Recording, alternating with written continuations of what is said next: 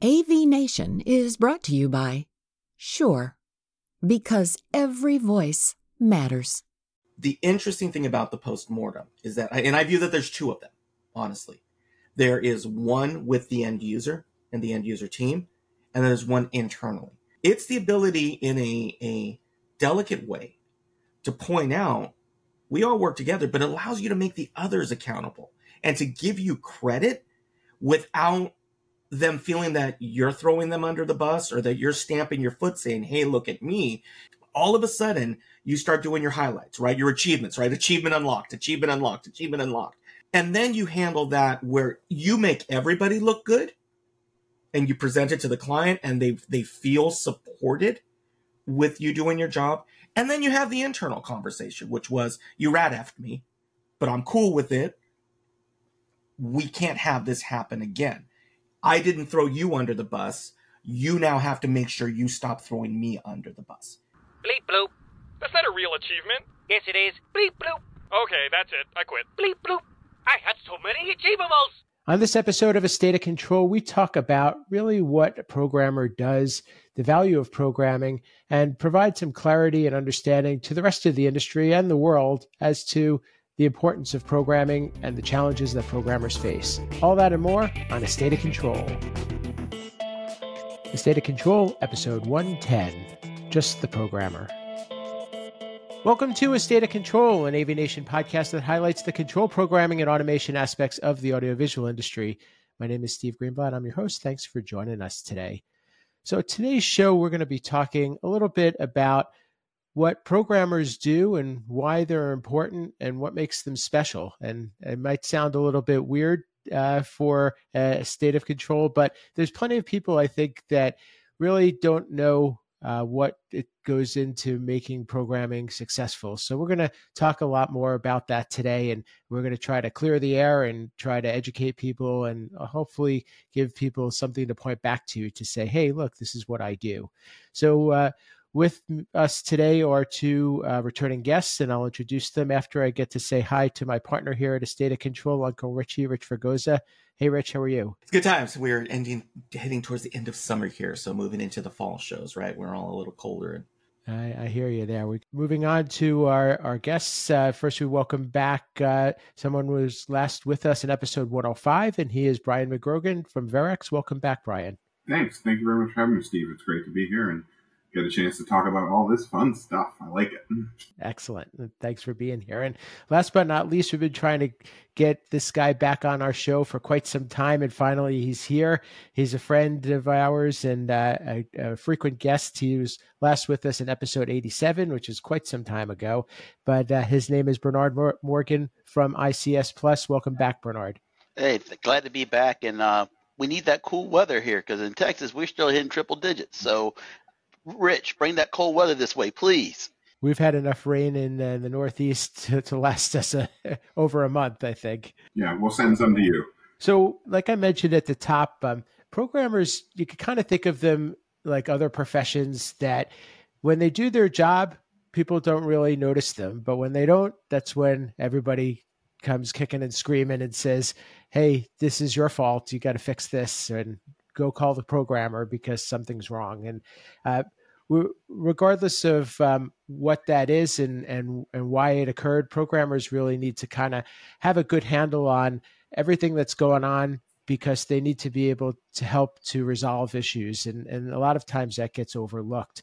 Um, Rich, we, have talked about the term unsung pro heroes. We we talked about that in episode 100. It was actually the title of the episode, and and I really think that that was such a great title for a monumental episode. And um, I I look at programmers really as being the the man behind the curtain, who or or woman behind the curtain, who's turning the dials and the levers and making everything work right. But there really is a lack of understanding, I believe, even after all these years, for what it goes into making programming and programming programmers successful. So, what can we do about that?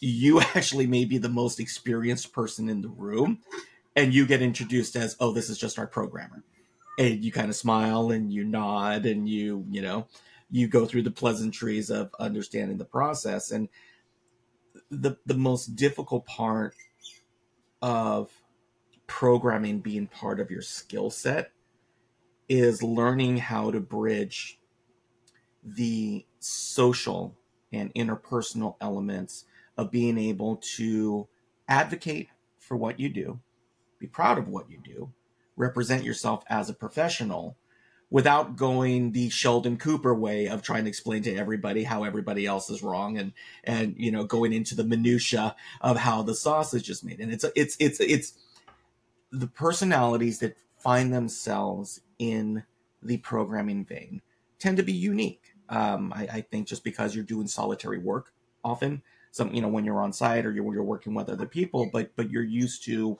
a certain flow and a certain way of thinking, and the hardest thing to bridge is not your technical skill set and we've talked about this so often right? It's it's you can be super super good at what you do at one facet of what you do but being successful in this industry means that you have to focus equally as much as collaborating with others to make them as good as possible at what they do.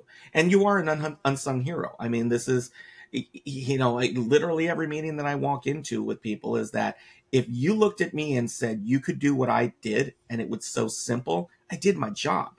And and and you have to have a little bit of that thick skin and and that masochistic streak to know and the confidence to know of a job well done is enough first.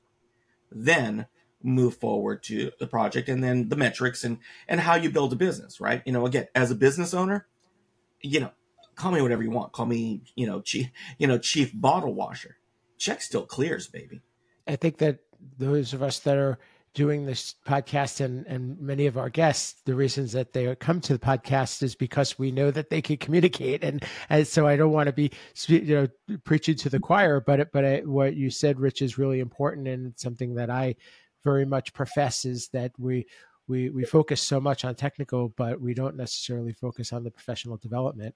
Um, Brian, I'll, I'll, I'll um, have you jump in on this. Um, in somebody in a role where you are really tasked with being that technical expert, where do you find time to to to grow that skill, and and um, how do you balance that with learning the other things that you have to learn? I find that time after the kids go to bed is usually when I find that time, or I force myself into a situation where I have to learn it i.e., I put it in my house, and my wife says, This doesn't work. Why? I need my house to work. But it is it is finding that time and carving out that time that can be so difficult. For myself, I block time off on my calendar and I, I end up booking over it all the time, but I block certain segments where, you know, I'm going to put aside some time to work on this device or work on this, this thing. And, you know, I might end up with 15 minutes of downtime, you know, while I'm going between meetings and for once nobody's uh, hitting me up on Zoom, and so I can get back into something. I can take a look, and it, it can be a real challenge. It can be a real challenge to find the time, but it is important to. You know, I find sometimes even if at night when I'm trying to calm down and get ready to go to bed, if I scroll through some articles on my phone, right, I might have flagged some things from the day, you know, just reading about different things, uh, you know, looking back and, and seeing what's coming, you know, what uh, what I have to think about. That that's very helpful. And there, there's something that Rich said that that really hits home too. Um, kind of noting your wins, right? Like we get these punch lists at the end of the day, and this punch list has all the things that are wrong, like Rich said. And what I like to do with my punch list recently is instead of just deleting the things that I fixed or crossed them out, I keep those in a separate column of here are the things that we've gotten right. Here are the things that are now working. And let's watch the list dwindle and, you know, the, the wins get longer and the, uh, you know, not necessarily the losses, but the, the items to work through get shorter and shorter and shorter. So I can see all the things that, you know, so when I look over I'm like, oh man, this still isn't working. I'm like, wait, hold on. We got through 90% of this. We're in, we're in good shape at the moment. We got all the major things. That, just from a, a mental health standpoint, at the end of the day, makes me feel a lot better. And I think a lot of the things that you mentioned, although we talked about applying them in technical areas, they could be applied in so many different professions. That those are very much um, professional habits that people use to be able to to to work through situations and and to to create that discipline. So that that's that's really good stuff. I, bernard i'll i'll um i wanted to key in on something that rich said about the getting paid part. It's a, for you and me and rich and and and brian as well. But but when you're the one that uh, not only uh, receives the checks but signs the checks it's it's not just a uh, a matter of getting the project done but it's also making sure that you get acknowledgement for a job well done and, and you're earning um, the, the, trust of, of your client. Um, going back to what we said in the beginning, where where do we demonstrate that value that we provide? you know, because the expectation is is that it's going to work. Well, I think one of the biggest things, and we've always talked about this, is when someone says I'm programming the job, we can't stop there we have to basically peel that onion and say, okay, what is your definition of programming so we can advocate for ourselves? Because so many times, like, you know, hey, are we setting up the network? Are we doing the firmware? Are we doing the DSP? All that gets into pro. Are we doing the commissioning? I think commissioning of a system is different from programming, but those words just all seem to go under one umbrella called programming. And when you're having a conversation about quoting a job scoping a job and doing the job, they don't all line up the same at the same time. It just comes under this big umbrella of programming.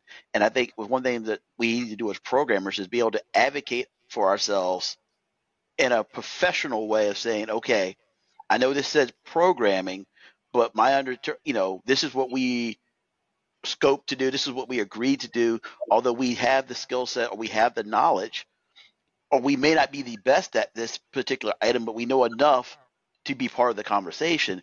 We need to make sure, even if we're not part of that, to be that's not part of our scope, we get brought into that. We need some acknowledgement of that. And a lot of times, I don't think it needs to be financial, right? It's nice to be part of the financial, but to know that you're going outside of your scope for the better of the project is sometimes just making sure everyone knows that. Say, hey, my scope was X but hey, I think I have some input here that can help solve this issue. And I think so many times this industry has just roped programming under eight or nine different large items that should be different line items on a quote or different line items on a bid.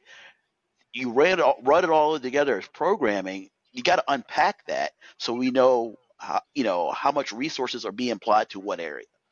And that's also important on the post mortem of the job to understand, hey, this was all under programming, but I only spent 20% of my time programming. I spent the other 80% doing X, Y, and Z. And I think that's when you put those items together, that's how we kind of move things forward. You made a real good point there too, Bernard, right, about the post-mortem. I feel like that doesn't happen enough.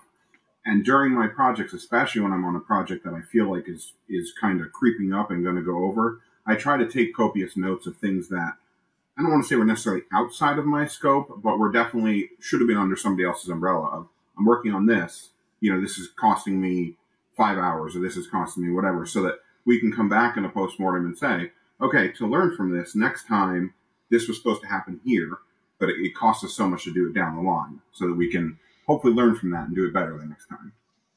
And I think it's, we have to advocate for ourselves that always hours doesn't meet equal cost or cost doesn't always meet equal hours but for a project manager they need to know what their resources are doing and are they staying on budget on time. And if we as the programmers we normally just do this oh, i'll take care of it and sweep it under the rug. If we keep on doing that at some point we're going to sweep the whole programming process under the rug and say well, the whole thing oh it takes me 10 minutes right? And that's part of the problem. For so long we just kind of took care of it and then advocate for ourselves and say hey just so you know, we spent two hours, three hours, 25 minutes, 30 minutes doing this just to hit heads up. So next time you can account for that in your resource loading. Because I think a lot of times it's like, hey, we want to get this job done in the time frame you want to get it on, done because we all have to move on to the next item. How many times are you willing to do a postmortem? Because like when the job is done, it was like, okay, we're going, we're moving. The interesting thing about the postmortem is that, and I view that there's two of them, honestly. There is one with the end user and the end user team, and there's one internally. Because just diplomatically, politically, just, you know, again, you you you have to approach them differently, but they're both equally as important. The one with the end user is important, and we, and we do this. We we do we we absolutely do kind of the recap. And again, a lot of what we do is rescues, right? We we come in after the fact, and we we basically have to say, hey, here's what happened. Here's what we did to begin with, without throwing the prior company under the bus, without throwing the uh, general contractor under the bus or the electrician or the security contractor or you know again and and it's going to happen across industries. You know i bring it up in residential because in bespoke resi whew, you know there's a lot of personalities in play. And and it's why i like resi because it makes me actually more valuable in a commercial environment because i'm so used to navigating delicate personalities. There's there's a, a, bit of delicacy that occurs when you're dealing with somebody in their home that we don't always translate to in a boardroom or anything else because it's a little depersonalized, but it's still important. These are project managers that are on the line, you know, for the budget that they sit and for recommending the company. But the, you know, I'm just going to swing back to this is that the reason why it's important is because it allows you as a group and say you've got a PM there, you've got the sales guy, you've got the the the consultant even. It's the ability in a a delicate way to point out we all work together, but it allows you to make the others accountable and to give you credit without them feeling that you're throwing them under the bus or that you're stamping your foot saying, Hey, look at me. It provides the opportunity, just like Brian said, you know, here, here was the list that what we had here are how we generated the wins. In order to generate the wins, let me walk you through what occurred. You had this, this, and this. Always our goal is to be able to reach the end of the project. So what we did, our team came in and we took care of these these items that we know your IT, you know, your your inside IT was overburdened. So we went reached out to you know, video conference manufacturer X and we dealt with this for you and we were happy to because in the interest of getting the project done, it worked. Your sales engineer worked with us to make through. We checked with the field engineers. We worked with even just getting key cards so that we could come in after hours to take care of this. All of a sudden, you start doing your highlights, right? Your achievements, right? Achievement unlocked, achievement unlocked, achievement unlocked. Um, and then you handle that where you make everybody look good and you present it to the client and they they feel supported with you doing your job and then you have the internal conversation, which was you rat effed me, but I'm cool with it. We can't have this happen again. I didn't throw you under the bus. You now have to make sure you stop throwing me under the bus. One thing we keep on forgetting that everything we do is custom, right? And it custom doesn't mean that it's this one off that you're never going to use again, but every project we do is custom to a point. And I go back again. You go download Angry Birds. How many revisions have you had of Angry Birds on your a silly little game? How many revisions they have of that?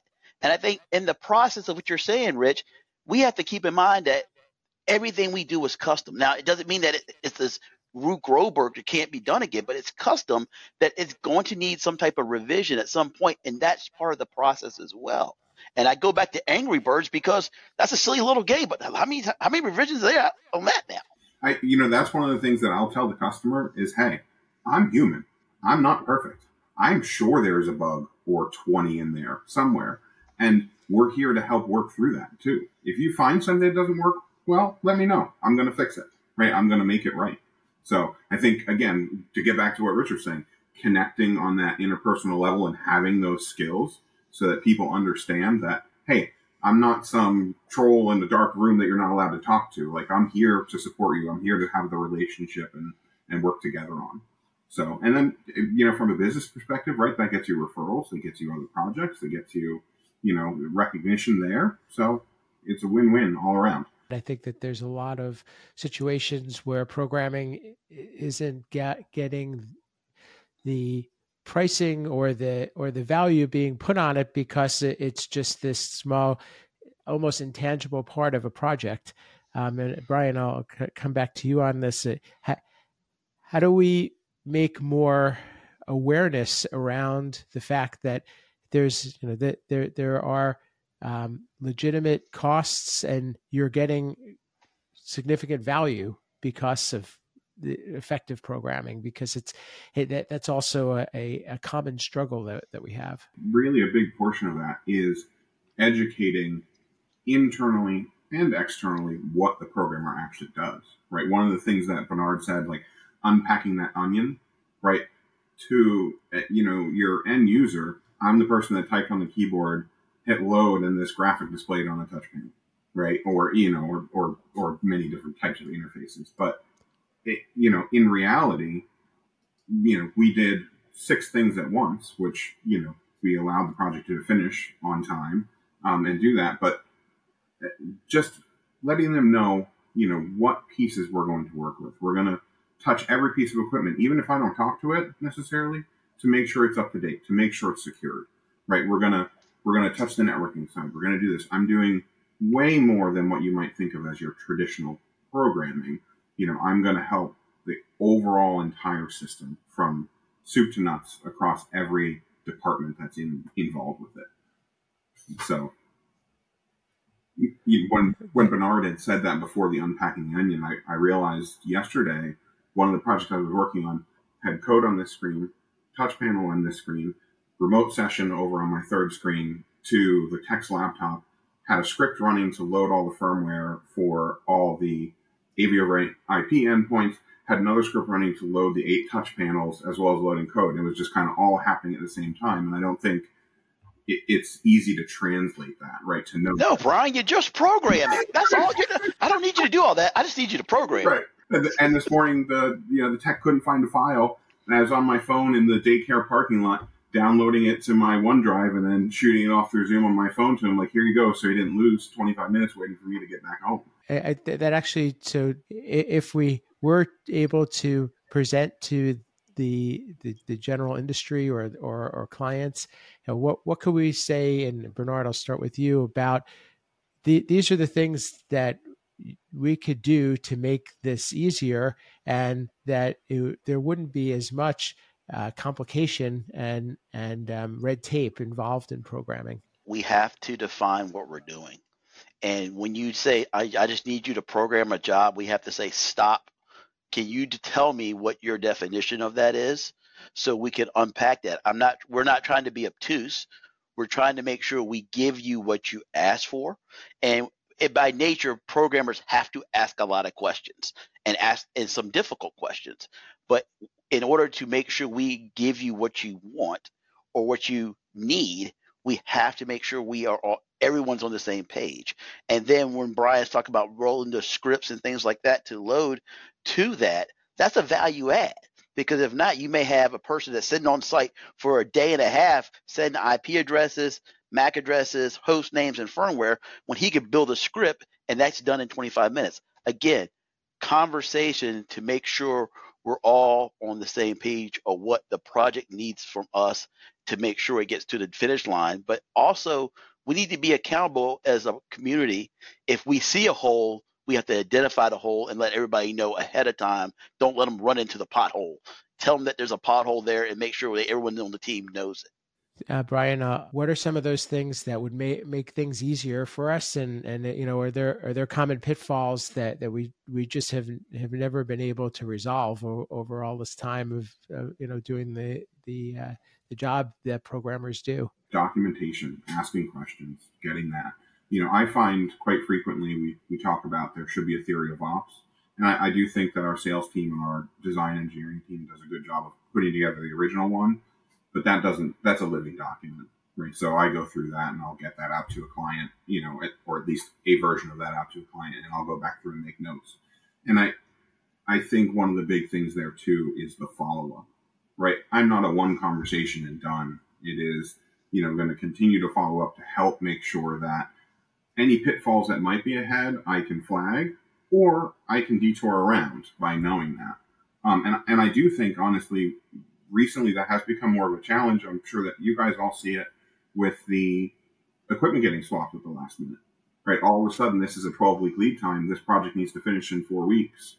Um, you know, something else has to come in its place. So, you know, having those tough conversations in those scenarios too of we can get you this equipment, but I cannot provide features six, seven, and eight with that equipment.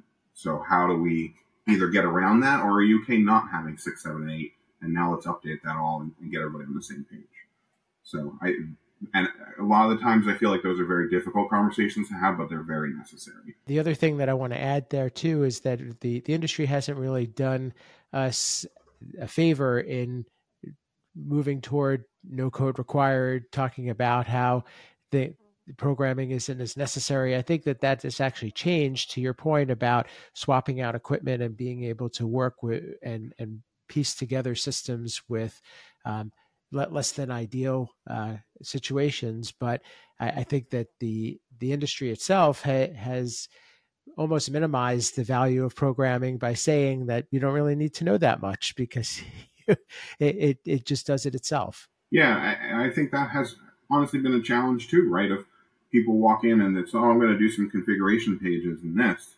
But then there's always that one question of, well, I would like it to do this as well. And now you're outside the realm of that, you know, program itself thing. And it, so I, I, think that, uh, I, I think that actually has been very hard for us, but also has been a good thing in, in people seeing a little bit more of, oh, I kind of shoehorned myself in here. Had I gone my traditional route, that's where I could have uh, gotten the additional ad there.